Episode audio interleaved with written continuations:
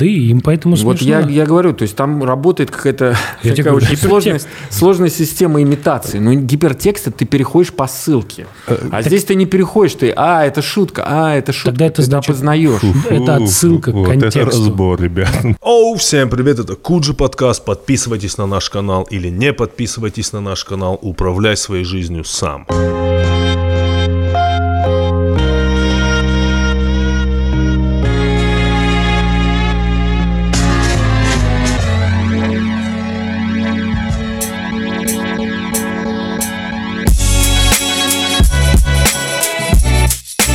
всем привет, на связи Куджи, э, наш подкаст э, снова на связи. Сегодня у нас в гостях гость, известный вам всем, мы его знаем под именем Андрей, но всем он известен под никнеймом Жора Крыжовников. Привет, добрый вечер. Добрый вечер. Спасибо, что ты Привет. пришел в конце этого Не рабочего дня. Мы все уставшие, но мы постараемся записать что-то интересное. Хотим поговорить немножко о комедии, так как ты к ней имеешь непосредственное отношение. Когда мы готовились к выпуску, мы пришли к выводу, что комедия из всех жанров один из самых уязвимых – плане критики. То есть очень легко Абсолютно. сказать. Очень легко сказать, мне не смешно, угу. и на это очень трудно подобрать аргументы, Абсолютно. что почему тебе не смешно. Как ты думаешь, это почему так? Ну, мне кажется, ты ответил на этот вопрос. С другой стороны, э, комедии и проще, потому что если смеются, если находится достаточное количество людей, которые смеются над комедией, она успешна. И как раз э, зрительской реакции трудно что-то противопоставить. Вот больше копий ломается на самом деле над, над каким-нибудь этим э, легендарным фильмом, ну, например, Орсон Уэллс «Гражданин Кейн». Угу. Потому что доказать, что это круто или что это не круто, практически невозможно, потому что это вопрос, в принципе, вкуса твоего, твоего отношения там, к композиции, к истории и так далее.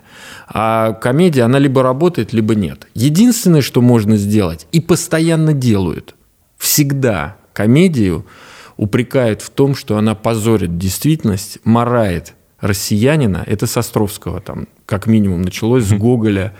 Значит, Островского пытались привлечь к суду за, за то, что он позорит э, купца образ купца. О, образ купца. Да.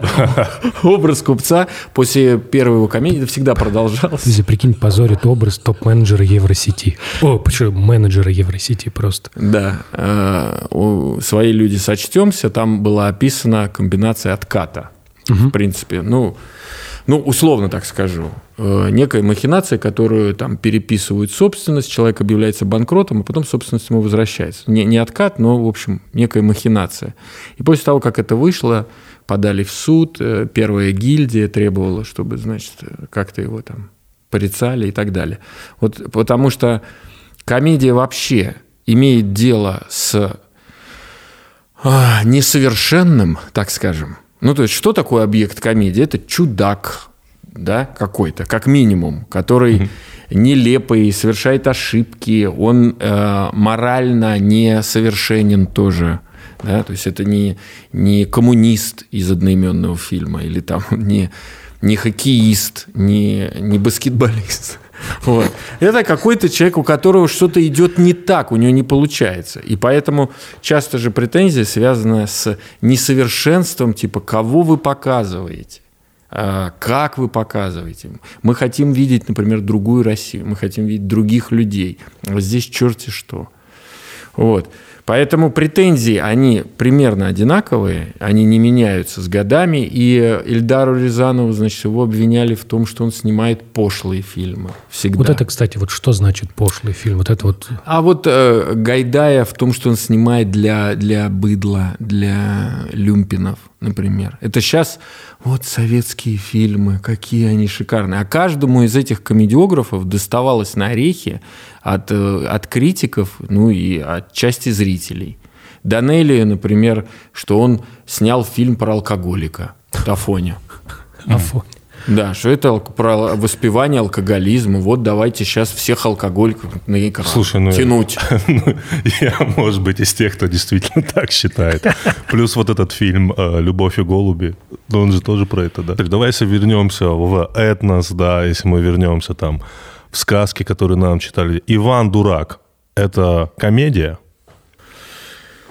Вот этот вот образ – ну, да. Иванушка дурачок. В принципе, это персонаж комедии. Другое дело, что сказка, там есть романтические, мелодраматические линии, то есть любовь там и так далее. Но, в принципе, вот если брать того же Островского, моего любимого, то Бальзаминов и советский фильм, который вы, естественно, видели, вот это пример Ивана Дурака. Только такого городского Ивана Дурака, который ничего не умеет, по большому счету, мечтает стать счастливым. И удивительное дело – несмотря на полное отсутствие способностей и таланта, он как бы получает, что хотел. Он, он женится на богатой. Вот. То есть это особенность русского, так сказать, ком- комедия строения, что наш персонаж не заслужен, тот же Афоня. Он, в принципе, получает счастье, какую-то прекрасную женщину, которая полетает к нему на самолете и говорит, Афоня, ты чего здесь? Пойдем. Вот, он получает незаслуженно. Он так ничего и не сделал за свою жизнь, чем бы он мог гордиться. Он совершал только ошибки, по большому счету. И тем не менее, вот такая вот парадоксальная расплата. Это, мне кажется, это отличает э, российскую комедию от американской. Там герой должен измениться. Вот, например, «Лжец-лжец» да, с Джимом Керри. Угу. Вспоминаем, вспомнили. Да. Значит, э, человек, патологический лжец, на этом строит карьеру и как бы взаимоотношения с ребенком. Э, Ребенок желает, чтобы он не врал, и сначала мы видим, что у него рушится жизнь, потому что у него все на этом построено, а потом он как бы осознает, что он может говорить правду, и это тоже работает. Меняется, меняет свое отношение к работе и к семье, становится другим человеком и вознагражден. Вот это вот как бы американская система, что ты, у тебя, да, ты э, несовершенен, но ты идешь к какой-то цели, ты хочешь исправиться, там, делаешь какие-то поступки, и в результате вознагражден, значит, там, женщиной, счастьем, деньгами и так далее. А вот э, что у Гоголя, что у Островского, что у советских кинорежиссеров, это часто происходит как бы вопреки твоим данным. Я хотел вот что спросить. Мы вот возвращаясь к уязвимости комедии, просто, ну, э, я как-то одной знакомой сказал, что Вики Кристина Барселона мне не нравится. Ну, типа я не посмотрел, не, не понял. Мне сказали, что я не дорос. Не дорос эмоционально. И, ну, как-то в развитии своем не приблизился к пониманию. Ну, и ментально в тоже. Разумеется. Ну, просто... Ну, скорее всего, ментально. Скорее всего, ментально. Вот. И я подумал, что так не, не бывает. Вот ну, с комедией. То есть нет такого, что ты вот говоришь, ну вот ты не дорос до тупой, еще тупее, понимаешь? Ты еще вот не там. Еще чуть-чуть, немножко, вот ты подтянешься и сможешь. И поэтому, если вот на это смотреть, то в этом смысле комедия как будто работает с, вот ты, как ты говоришь, совсем базовой вещью. Типа смешно, окей, не смешно, ну, не смешно. В то время как вот в, в остальных жанрах действительно вот это вот вкусовщина в какой-то момент превращается в стандарт. То есть нельзя ругать Citizen Kane, потому что это величайшее кино. Почему-то, да. Так получилось. А это про что, гражданин Кейн, про что? Это... Про про чувака, который там э, заработал много денег, э, он... Э, стал плохой. Э, ст... Пока зарабатывал деньги, стал плохой, а когда-то был хороший. Черно-белый фильм Орсона Это Уэллс. типа а Великий Гэтсби, что-то типа в ту сторону история, да? Ну, как будто бы. Но это история про человека, который скрывает себя. Про, него там ни, никто ничего особенного понял, не знает. Понял, понял. Вот, до конца. И Но это... считается, что это один из шедевров мирового кинематографа, ну, прежде всего потому, что ему не дали выйти. Это редкий случай американской финансовой, так скажем, цензуры, потому что он снимал фильм про Херста, издателя, угу. который был американским олигархом. Он владел прессой, был очень богатым человеком. И он просто э, заблокировал выход фильма. Потому что, если я не путаю, ему часть кинотеатров принадлежала и так далее, и так далее. И фильм вышел ограниченным количеством копий, чуть ли не 100 копий, что для американского, для американского кино ничто. Собрал миллион долларов и все. И вот это был некий запрещенный фильм, снятый про... Ну и так далее. То есть очень много база и хайпа вокруг него. Поэтому он в том числе стал таким вот непререкаемым шедевром, хотя к нему есть вопрос. Эм, слушай, ну ты сказал, что комедия это самое простое. Я ну, ну, с точки зрения KPI. С ну, точки типа, зрения... Смеются, окей, не смеются. А, я понял, да. Но мы думаем, ну, когда мы готовились, что комедия, может быть, я немножко в другую сторону поведу, что это очень сложный жанр.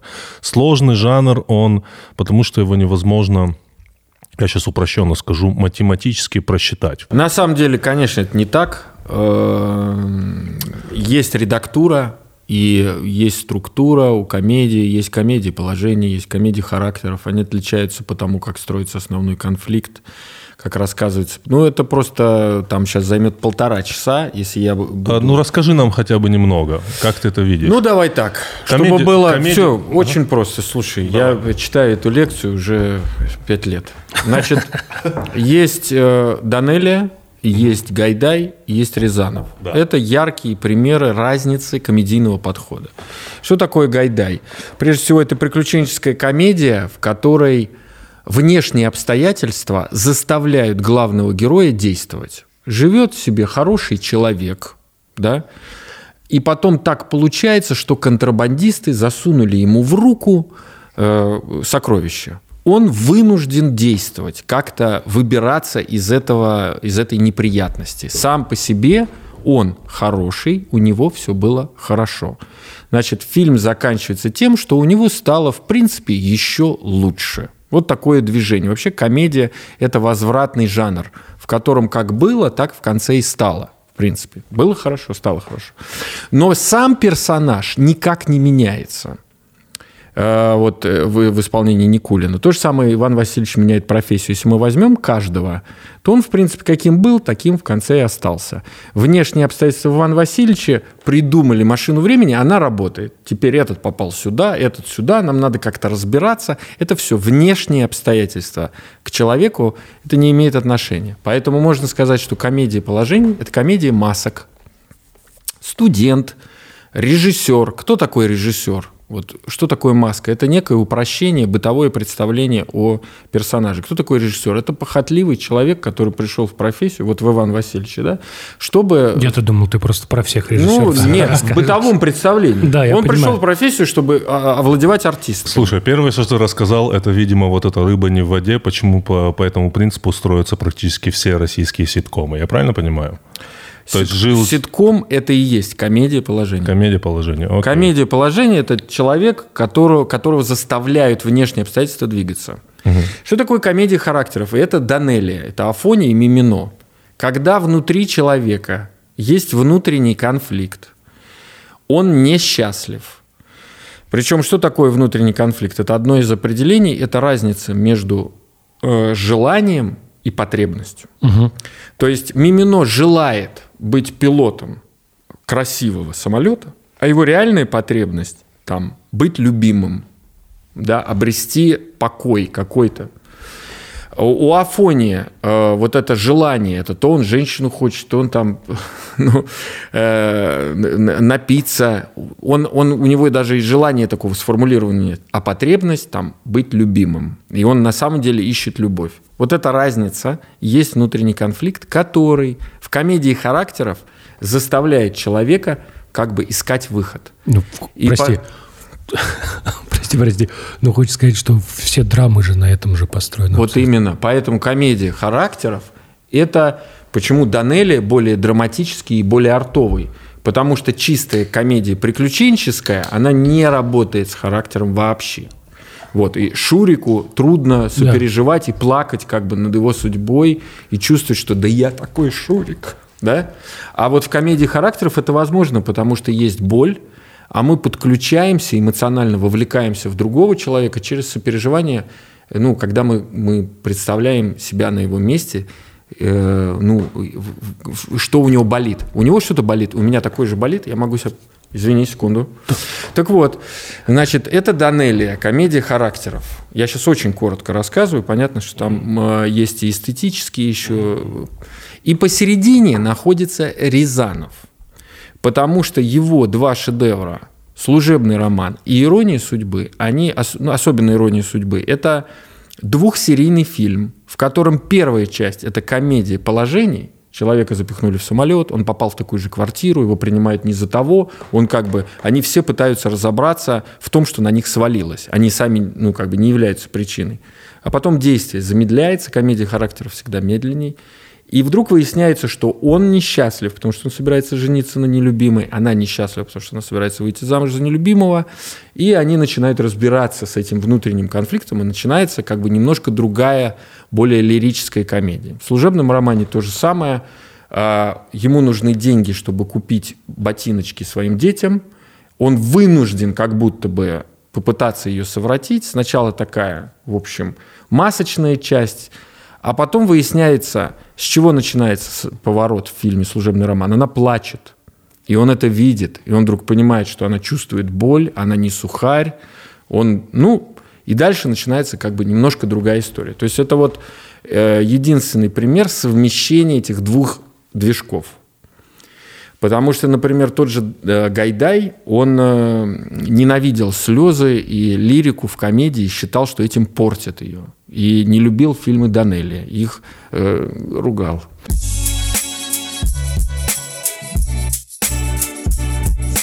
У нас тут перегорел холодильник с напитками. Ты зачем мне это рассказываешь, Андрей? Я же пробовал для начала. Смотрите, у нас тут есть в студии холодильник исключительно для напитков. Это не очень большой холодильник. Ну, то есть, нет, чтобы не было у людей ощущения, что мы тут зажрались. У нас огромный холодильник с влагой просто. Но, тем не менее, у нас он есть. Он небольшой.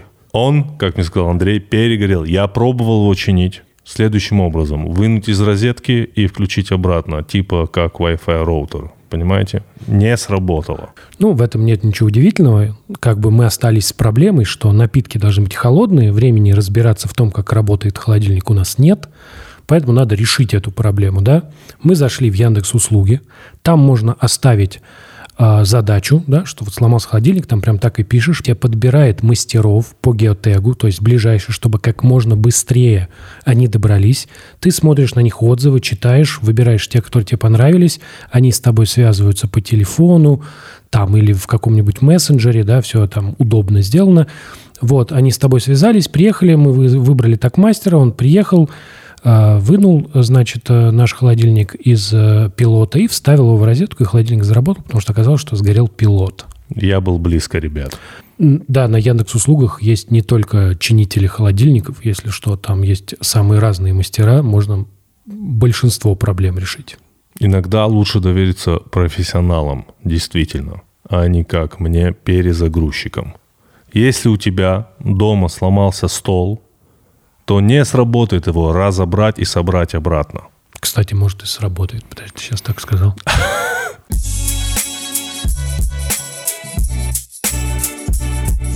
Я просто вот смотри, ты так рассказываешь про механику. Это тогда первый же вопрос, который после того, как ты дал там определение Данелли, да, и говоришь, вот так это работает. Почему это тогда комедия-то?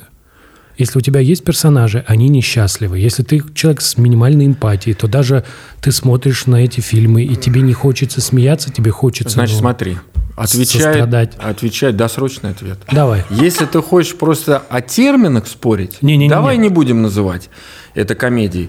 Но Афоня смешной, фильм смешной, много юмора там. Э, в настоящей, ну, так скажем, в комедии, которая вот мне нравится, мне Данелли нравится больше чем Гайдай. Однозначно. Просто во взрослой комедии есть пространство для, для сочувствия. А сочувствие, оно всегда через боль. Я уже об этом сказал. И поэтому в этом смысле, ну, какие-то высокие комедийные образцы, они и про слезы тоже. Вот. Э, ну, если тебя слезы однозначно ты считаешь, что это не комедия, ну, давай не будем так называть. Но это, тем не менее, люди воспринимают Афонию и Мимино как комедии, потому что там, ну, как бы э, смешные персонажи, опять-таки нелепые, странные, которые во всякие дурные приключения попадают, да, не, не, всегда, не всегда они выдерживают стандарт советского гражданина.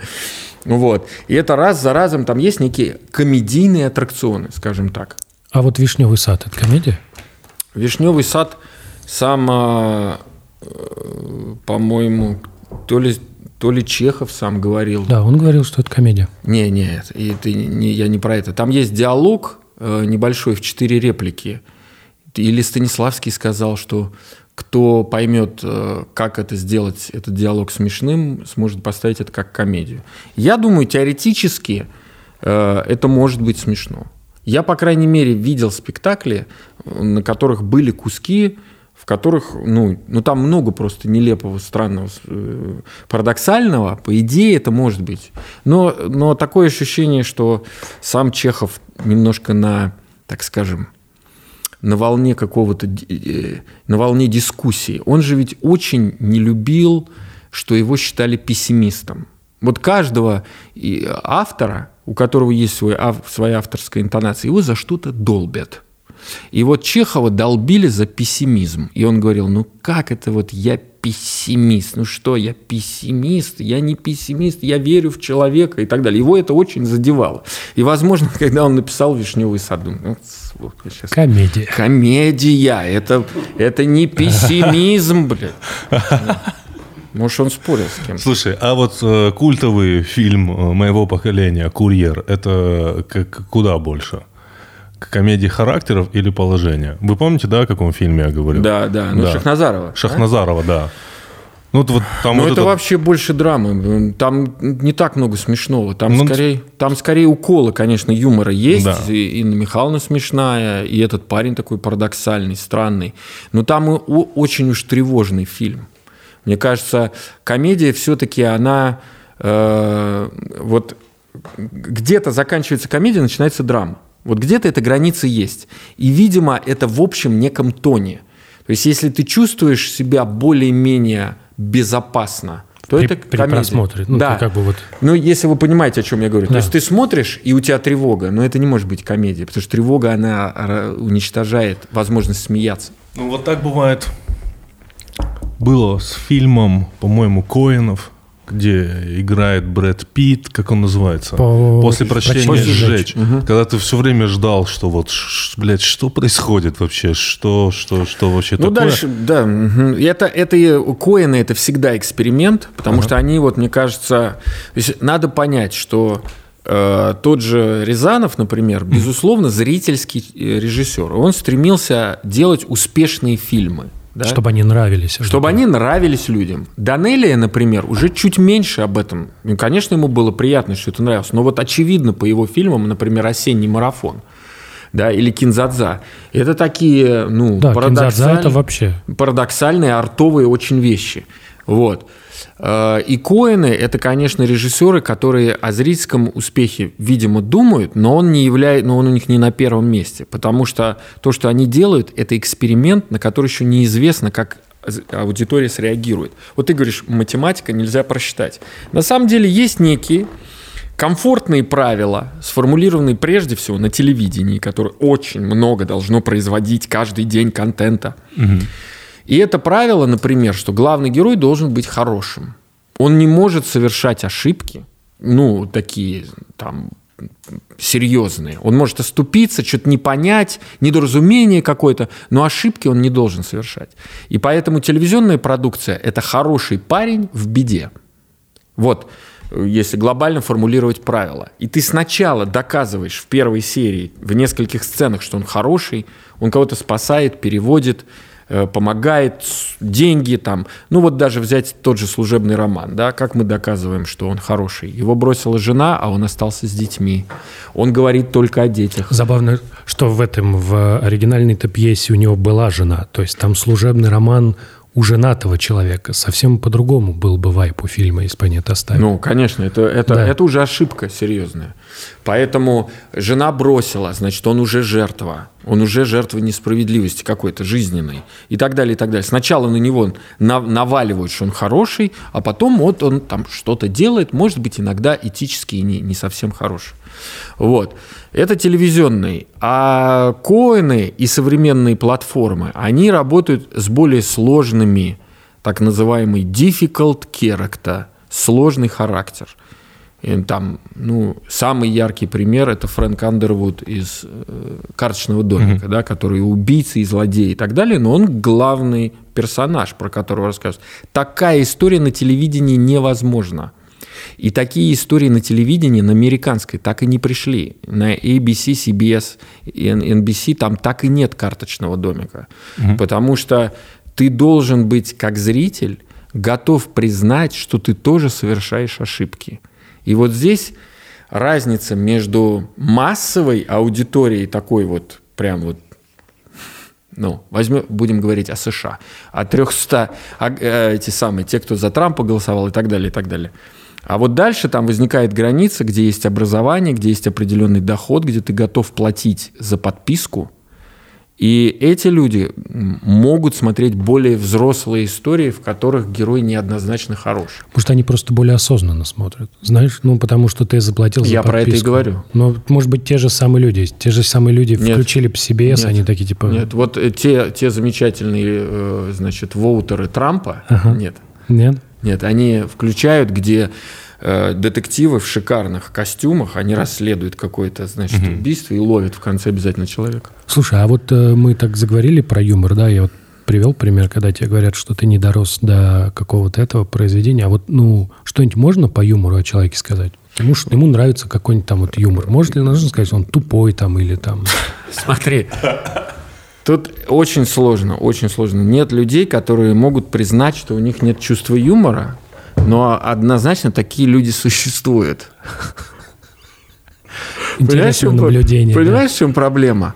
Но нет, нет ни одного человека, который говорит, да я не смотрю комедию, у меня чувства юмора нет. Он говорит, это просто не смешно. И тут мы сталкиваемся со следующей историей, которой ты вот увлекаешься, я знаю, наукой, и, по идее, мог бы об этом слышать. О том, что был проведен эксперимент в сумасшедшем доме вот, в нашем любимом. Значит, отобрали анекдоты про секс, про нелепые, э, ну там, э, про каламбуры, про взаимоотношения там э, людей и рассказывали их разным больным. То есть вот больным шизофренией рассказывали вот такие-такие анекдоты. И оказалось, что я сейчас не помню точно, но условно говоря, параноики не реагируют на анекдоты про секс, вообще не смешно. Шизофреники не реагируют про, вла... про унижение, если есть в анекдоте унижение, и так далее. Из чего стало понятно, что чувство юмора, оно многосоставное. Есть юмор физический. Вот кто-то будет смеяться над тем, что человек упал, и он смеется. Кто-то смеется над шутками про говно, насрать, жопа, да, и смеется. Да я просто люблю такие шутки. Да. Кто-то э, смеется про секс, а кто-то не, не смеется. Я, например, вот есть фильм «Мы Миллеры», который весь на сексуальном юморе построен. Это, где... Это вот как раз-таки из тех фильмов, которые тебе советуют, бля, пиздец, смешно, и ты его смотришь и такой, окей. Вот, значит, идем к врачу, да. дорогой специалист. Да, мне да, не смешно про секс. На самом да. деле, мне вот, например, мы Миллеры было смешно, но я сам так никогда снимать бы не, не смог, потому что меня такой юмор не интересует. Вот он, я не знаю, что? Я вспоминаю, э, про что фильмы Миллера, но вспомнил. Там, там был там... смешной персонаж, который все время говорил, сейчас о чем? Я, я помню. Там, был, это мне было смешно. Там в конце был смешной момент, когда уже идут титры, и э, там, ну, типа, неудавшиеся дубли, и они сидят вчетвером и врубают музыку из «Друзей», знаешь, и а. они все ржут над этой. Над да, этой, да. да, да. да, да. Ну, вот там, например, что я говорю, там была шутка про то, что мексиканский полицейский остановил этот автобус, и парень молодой с, с главным героем, они отходят и говорят, какой план? Он говорит, значит, смотри, какой план. Сейчас, значит, смотри, это я, это ты, это полицейский. Значит, ты сейчас идешь к полицейскому и отсасываешь ему. Вот такой юмор. Да? И дальше кто-то смеется, кто-то нет. А, это поделить ну, и просчитать действительно сложно – но очевидно, что есть люди, которые вот могут снять такой фильм, написать такую шутку, получить от нее удовольствие и найти таких же людей, которым, которым смешно э, вот то же самое, понимаешь? Поэтому я, я не знаю, очевидно, что он разный. Я много э, специально в, в качестве изучения смотрю комедийного материала там, который мне не, не, смеш, не смешной. Mm-hmm. Пытаюсь понять, почему люди реагируют. Я посмотрел пару там выпусков целиком «Кривого зеркала», их спектаклей. Был удивлен, там есть определенные технологии. Comedy Club тоже глобально мне не очень заходит. Но, но я посмотрел, пытаясь понять, почему люди реагируют, на что. Вот, и, и я могу сказать, что я немножко про свое чувство юмора там знаю. Я не люблю каламбуры. Я понимаю, что это может быть смешно, но я не, не, у меня никогда таких реплик в моих сценариях не будет. Я там не очень люблю шутки про говно. Угу. Но могу пошутить и написать какой-то один раз за сценарий, что-то там, а потом ему насрал, блядь. Ну, и это может сработать. Вот.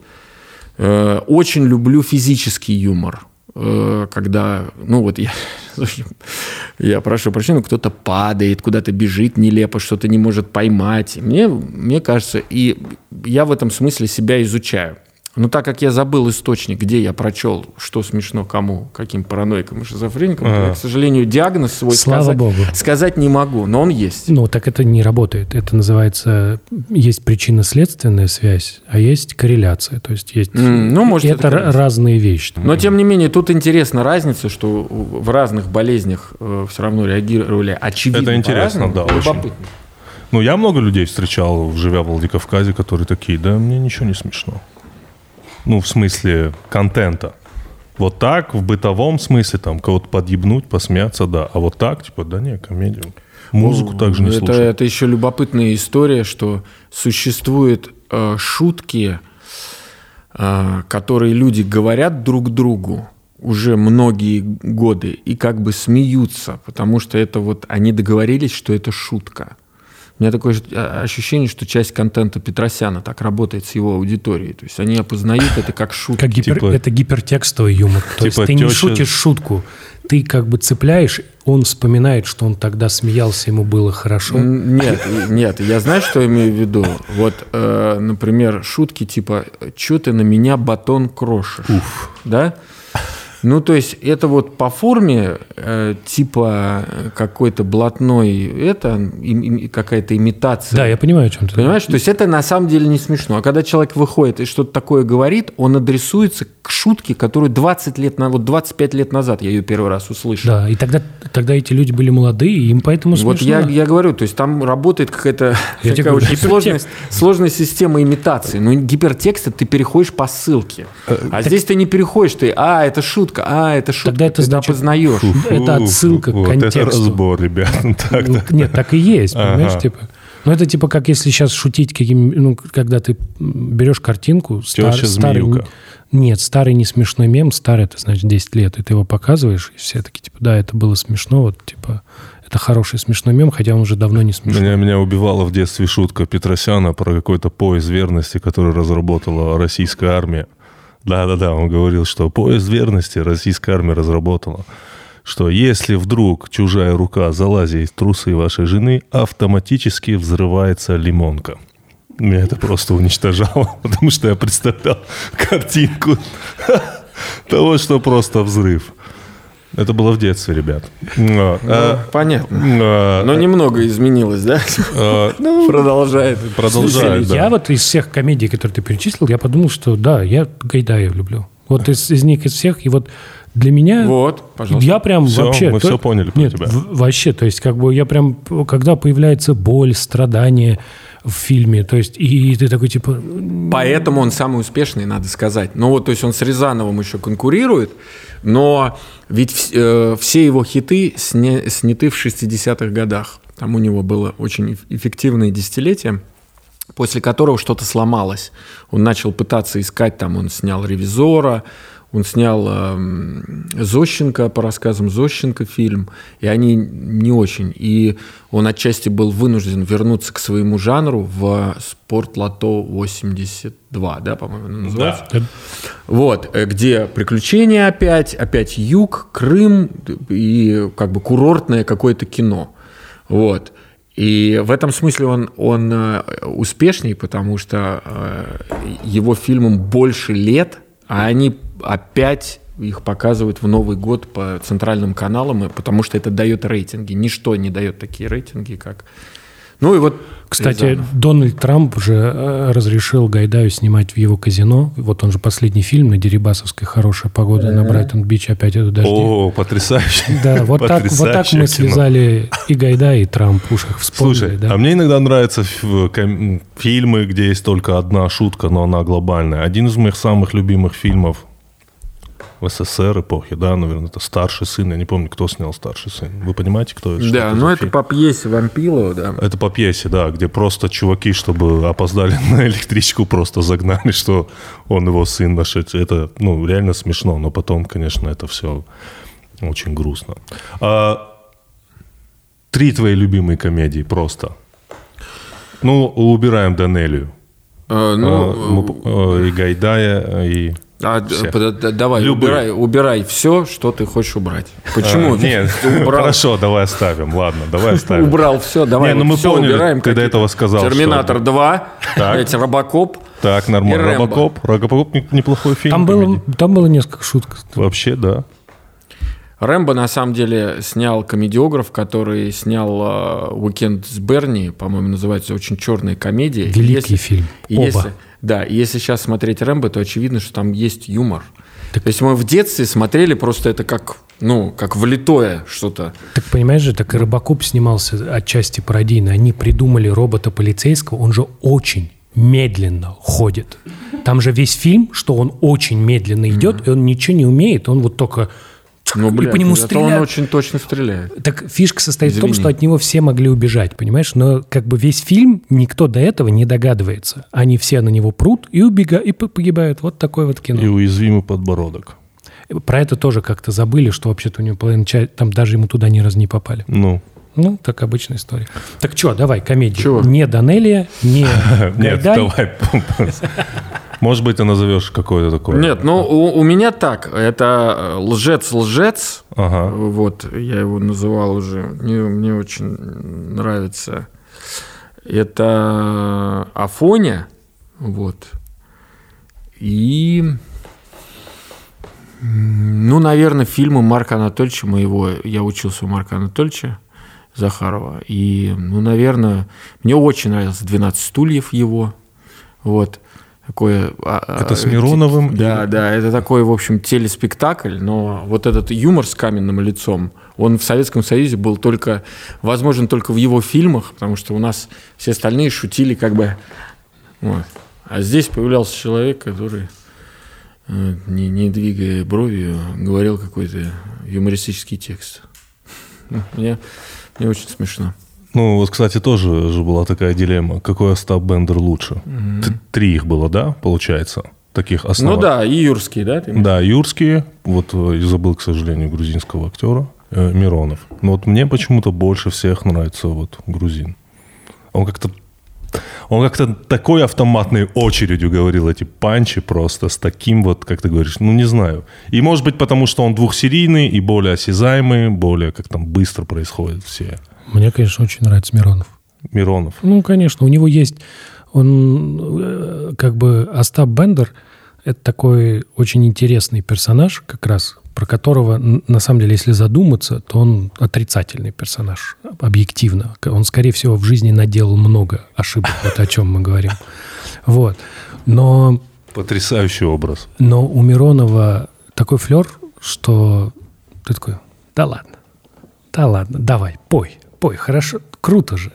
Вот. Это, это просто у него, вот у него есть то обаяние, в него хочется влюбиться, и ты понимаешь, почему все вокруг него крутились так, и почему он мог вот ходил в ботинках на босу ногу и проворачивал какие-то там невероятные дела, ему в этом смысле охотно веришь. То есть сейчас бы он бы так же легко... Сейчас бы он, наверное, только занимался каким-нибудь этим, знаешь, интерпренерством, организовывал стартапы, но в целом был бы очень успешен. А, такой вопрос. Вот э, комедийный актер. Да. Вот хороший комедийный актер. Так. А, определение. Ага. Примерно. Не, ну вот явно, что ты даешь, вот есть, есть комедийные актеры, за которыми Просто мы шлейф про... комедийных актеров. Про механику это говорили. Сейчас? Вот, ну, наверное, Сергей Бурунов, да, это комедийный актер на данный момент. Смотрите, я, я вот, мне повезло, я учился у советского комедиографа ага. Марка Захарова. И вот какая-то часть вещей, которые я тут рассказываю и выдаю, значит, за результаты своей умственной деятельности, они просто мной заучены. Вот. Впитаны с молоком матери. Наизусть. И я просто это отдаю. Это э, у Марка Анатольевича было такое определение «мощный комедийный агрегат» э, что, что подразумевает, что человек выходит на сцену, но он в основном в театре работал, все равно его главная работа была театральная. И выходит человек на сцену, и ты улыбаешься. И вот э, Евгений Леонов, например, который за той спиной, это, очевидно, комедийный агрегат, который может драму, наверное, играть, но ты его воспринимаешь сразу в неком тоне комедии, так скажем. И глобальное отличие это ну, в артистах как бы тебе хочется с ним смеяться или тебе хочется с ним плакать. Есть, безусловно, драматические артисты, которые ты смотришь на него, становится грустно. Вот. Поэтому это скорее биология. Вот э, на мой взгляд. Я в этом смысле соглашусь с Марком Анатольевичем, потому что, ну, там, Бурунов, да, который сейчас угу. по праву занимает там первое место, наверное, среди комедийных артистов, но он, ты его сразу воспринимаешь через эту призму, я не знаю, до слов, до реплик, до вообще... Вот он появляется, и тебе кажется, что сейчас будет комедия. Вот это комедийный артист. А может комедийный артист быть хорошим и драматическим? Просто ты так сказал, что как Джим будто... Керри? Нет, как будто это... Ну, во-первых, вот. Э, да. Это вообще-то э, довольно серьезное кино, премия. Это э, я просто про то, что Бывает же такая история, да? Ну, вот ты говоришь, это биология, но как это тогда устроено, если актер может быть и ну, комедийный? Вот ты премию смотрел давно? Давно. Ага. Я недавно пересмотрел, так получилось, мне надо было там... Ну, я просто вот занимаюсь немножко там изучением советского кино для себя. Это моя такая фишка. Вот. А, это все равно нелепый человек. Нелепый? Нескладный. Ну да, да. Он там приходит, он все равно несет за собой Э, ну, как сказать, некая, некую информацию э, комедийную. Ну, так вот я упрощенно скажу. Да, там драматическая ситуация, они отказываются от премии, все. Но ты видишь, что это хороший человек. Ну, я не знаю, какая-то совокупность все равно. Он очень обаятельный. Обаятельный не как Янковский. Вот Янковский, например, Олег Иванович, понимаешь, ему очень шли роли ну, злодеев как минимум, или каких-то, да, там, серьезных персонажей. Попытка там была в комедии ему сняться, и у него получилось, но все равно это, как раньше говорили, такой очень странный термин отрицательное обаяние. То есть персонаж отрицательный, но он в этом обаятельный, как бы злодей. Вот. Вот тебе, пожалуйста, отличие.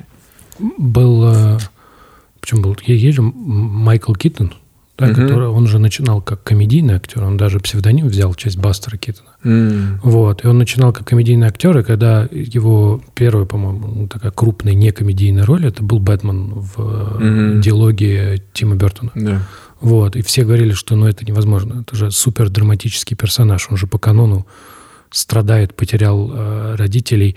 И так получилось, что я как бы не смотрел фильмы с Китоном комедийные. Я тоже. Вот. А Бэтмена смотрел? Да, Бэтмена смотрел. Вроде с Бэтмена нормально. начал. Да, вроде нормально, Норм. нормальный Бэтмен. Это я к тому, что вот там вот как будто не чувствуется. Возможно, он себя обманывал, что он комедийный. Может быть. Понимаешь? Вот Бёрдман, кстати, это комедия? Вот э, сейчас, подожди, про Бёрдмана. Вот еще один пример любопытный. Это Де Ниро и Аль Пачино.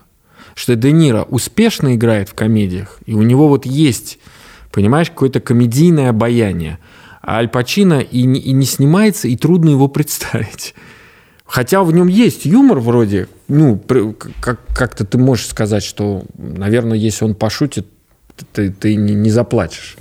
Но вот, От страха засмеешься. Да, но вот два артиста, и один, причем достаточно поздно, вдруг начал сниматься в комедиях, и, и, и там убедительный. Ну вот что это такое? Ну это вот какая-то биологическая штука там в нем, в, в его физиологии, понимаешь? Мне кажется. Ну вот мы недавно обсуждали э, фильм типа «Шпионка» назывался, там играл Джейсон Стэтхэм. Угу. И у него там была такая роль, ну, это комедийный фильм, у него там была роль какого-то суперагента, который постоянно хвастался своими заданиями. Очень смешные шутки ему написали, что он там впал, спрыгнул с парашюта, сам себя ввел в кому, вывел из, из комы. Там. И там было очень смешно. И вот ты смотришь, и, возможно, это работает один раз только. Вот с такими актерами, как Тайм Стэтхэм, когда ты все время его видишь, где он там всех убивает, со всеми там пиздится красиво. И там была очень смешная шутка, на нем был очень смешной, очень крутой пиджак.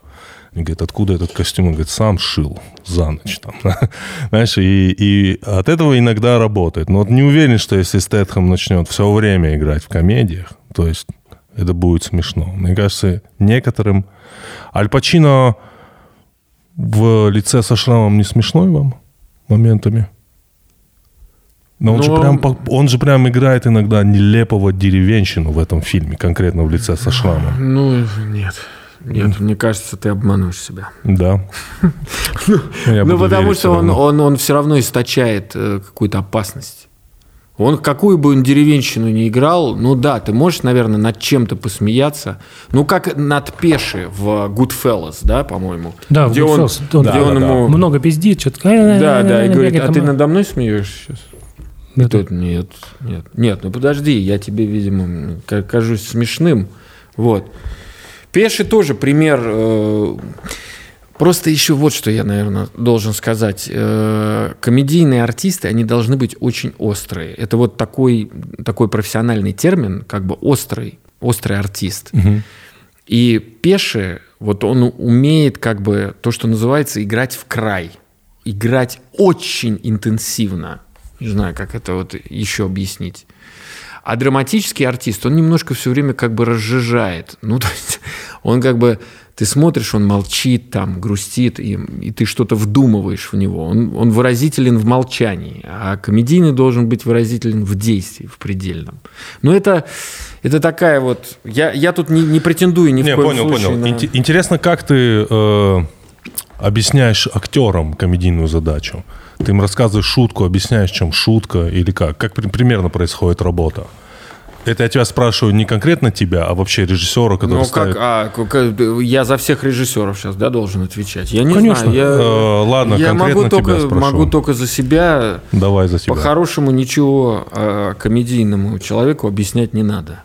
Вообще э, был такой гениальный театральный режиссер э, Анатолий Васильевич Эфрос. Угу. И вот он в своих дневниках написал – я определяю, хорошо репетиция прошла или нет, потому сколько я говорил. Если я говорил много, значит плохая репетиция. Если мало, значит хорошая. Поэтому э, работа режиссера глобально – это найти правильного артиста на правильную роль. Его не надо вести за руку. Хороший профессиональный артист, он сам знает свои сильные слабые места и так далее. Э, ему можно как бы работать зеркалом, то есть говорить классно или слушай, что-то ты тут немножко, да, давай еще разочек. Да, да, что-то давай поувереннее я сделаю. То есть ты ему просто помогаешь, а не я тебе сейчас расскажу, в чем юмор. вот. И более того, смешно должно быть на бумаге, и в том числе артисту. Вот если артист читает, как бы говорит смешно, угу. то он, значит, понимает, а как. Поэтому я никаких задач не ставлю, лично я. А ты много делаешь дублей? На, на что, наверное, мои хейтеры должны сказать, и неудивительно, блядь, потому что ты нихуя не умеешь. Ну... У тебя есть хейтеры, да? Нету. Я ни одного не знаю. Я говорю, ты говорю, много дублей делаешь? Я просто сразу вспоминаю всякие эти истории, знаешь, как там этот, когда снимали «Солярис», рассказывают, что он доводил э, актеров до безумия. Просто говорил, отличный дубль. Но еще раз. Но еще раз. Это я так делаю. Но дело в том, что это Кубрик еще делал очень много дублей. Это вообще вопрос технологии. Дело в том, что особенно у нас в стране артисты, скорее всего, текст не выучили. А, понятно. А, ты им мизансцену показал, они ее еще не, не освоили. И поэтому там все равно, ну, мне так кажется, часто очень первые дубли уходят на то, чтобы они просто привыкли. Как говорил Станиславский, сделай неудобное удобным, не, необычное обычным и так далее. А там должен пройти процесс, когда человек не первый раз сел за стол, если это застолье, а он чувствует себя уверенно и так далее. Поэтому ну, какое-то количество дублей приходится делать просто для того, чтобы вкатиться.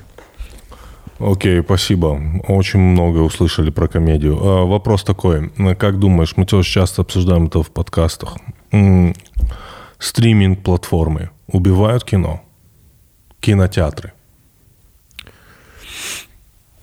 Домашние печи убивают рестораны? Давай так, вот э, ну... СВЧ-печь убивает ресторан? СВЧ-печь нет. Так. Вот домашняя хлебопечка убивает да, ресторан? Нет, есть просто скажите не рестораны, мне, кто, а вот как вот просто производителем вопрос. хлеба. Нет, просто вопрос. Это. Кто дома из вас пек хлеб последние 10 лет? Андрей Коняев. Не, я Ты не пек? Нет, но я просто Или... очень люблю... Я, я мечтал всегда купить хлебопечку, но жена сказала, что это вот, ну, типа, если у нас будет хлебопечка, то все, типа, это конец. Надо себя ограничивать в поедании теста. Mm. Смотри, хорошо, я... Можно я отвечу на твой вопрос? Да, давай. Я хотел ответить на печь, ну окей. Дело в том, что почему не умерли рестораны, когда можно готовить дома? Или наоборот, почему не... не... Да потому что есть социальный контакт. Ты, ты приходишь есть, угу. ну, хотелось бы вкусную еду, но среди незнакомых людей. Это важная часть нашей социализации. Нам необходимо встречаться с незнакомыми людьми, которых мы считаем как бы ну, свои, своими. То есть для этого мы ходим в кино. Мы ходим в кино смотреть его с незнакомыми людьми. Это отдельное удовольствие, которое интенсифицирует э, смех, слезы. Если вокруг тебя все смеются, незнакомые тебе, и тебе смешней. Э, хорошо известно, и это опять от Марка Анатольевича Захарова информация, что были всегда целевые спектакли, когда спектакль выкупали одной организацией. И реакции всегда хуже. Потому что рядом сидит знакомый человек, что я сейчас буду умирать от смеха, он обо мне подумает, что я идиот. И поэтому все идет хуже, когда люди знают друг друга. Поэтому мы и в рестораны, и в кино ходим общаться, не только э, смотреть. Поэтому нет, кинотеатры не умрут, тем более кресла будут трястись, звук будет все еще лучше, изображение будет там объемнее и так далее. То есть, не, я, я не верю в, в смерть кино. Андрей, я хотел еще спросить про подростковый. Я тебя тоже спрашиваю. А, ты меня спрашиваешь? Да, ты как думаешь? Я? У меня как бы нет мнения. Я вас спрашиваю, ребята. Ты, ты наверное, думаешь, что... В... Не, ты когда последний Я был в кино год назад, но наступила я... пандемия, потому что... Поэтому я не хожу. Я позавчера был в кино последний раз. Так что я согласен. А, я ходил на Все. новый Дисней, Просто я хожу в кино, мультик. чтобы, наоборот, не встречаться с незнакомцами. Я хожу в кино днем чтобы не слышать ебаный попкорн рядом и прочую вот эту вот сопос... Ну, я позавчера был тему. с детьми и попкорном, так что... Окей, окей. Нет, людей мы все не любим, но парадоксальным образом э, э, смешнее, смешнее в зале, понимаешь, с людьми, смешнее. Вот. И, и, и больнее. Я, например, смотрел «Танцующую в темноте» Триера в кинотеатре художественный. И я уверен, что тот эффект, на который меня, ну, ну, ну, вот этот фильм на меня произвел, он бы ну, дома так бы не сработал, если честно. Это работает вокруг... и в другую сторону. Благодаря этому ну, на Netflix выкладывают прям дерьмовые фильмы, их дома смотрят. Потому что если бы ты на него пошел в кинотеатр, ты бы оплевался. Йоу, на Netflix выложили Скорсезе фильм недавно. Это год я, назад. Ну, ты говоришь про какие-то хорошие фильмы. А я говорю про какие-нибудь фильмы, типа вот я смотрел, типа Behind the Wire, я не знаю, как он называется, про роботов. Такой, знаешь, типа, если бы ты сходил на него в кино, ты такой, это была ошибка. Это вот, это интересный момент, потому что то же самое с телевидением. Есть ощущение, что это бесплатно, и поэтому планочка как да, бы ниже. ниже. Да, ты, о, нормально. Ну да, достаточно просто представить, что ты на выпуск «Дома-2» пошел в кино. Да, то есть полтора часа. Подождите, на телеке э, кто? Давайте. Линч. Твин Пик же показывали на телеке. Ну так много кого. Разве была планка занижена? Просто вопрос. У меня, если что, нету но итога. Я шоссе. понимаю, но шоссе никуда не показывали по телеку. Нет, нет, Твин Пикс изначально вышел на телевидении. Вышел. Да исключения, да есть всегда. Ну ага. подожди, давай вот сейчас. Все, все жду. Если, если правило без исключений. Я говорю в целом, что ощущение, что тебе показывают что-то бесплатно от телевизора, хотя на самом деле они забирают, э, они тебя производят. Твою душу для рекламы. ну, как бы, ты становишься товаром, который они продают рекламодателям. Вот, поэтому тебе кажется, что ты бесплатно, а на самом деле... Спасибо тебе большое. Не за что. Огромное. Андрей, Вам спасибо. Да. Нам тоже спасибо. Да, спасибо.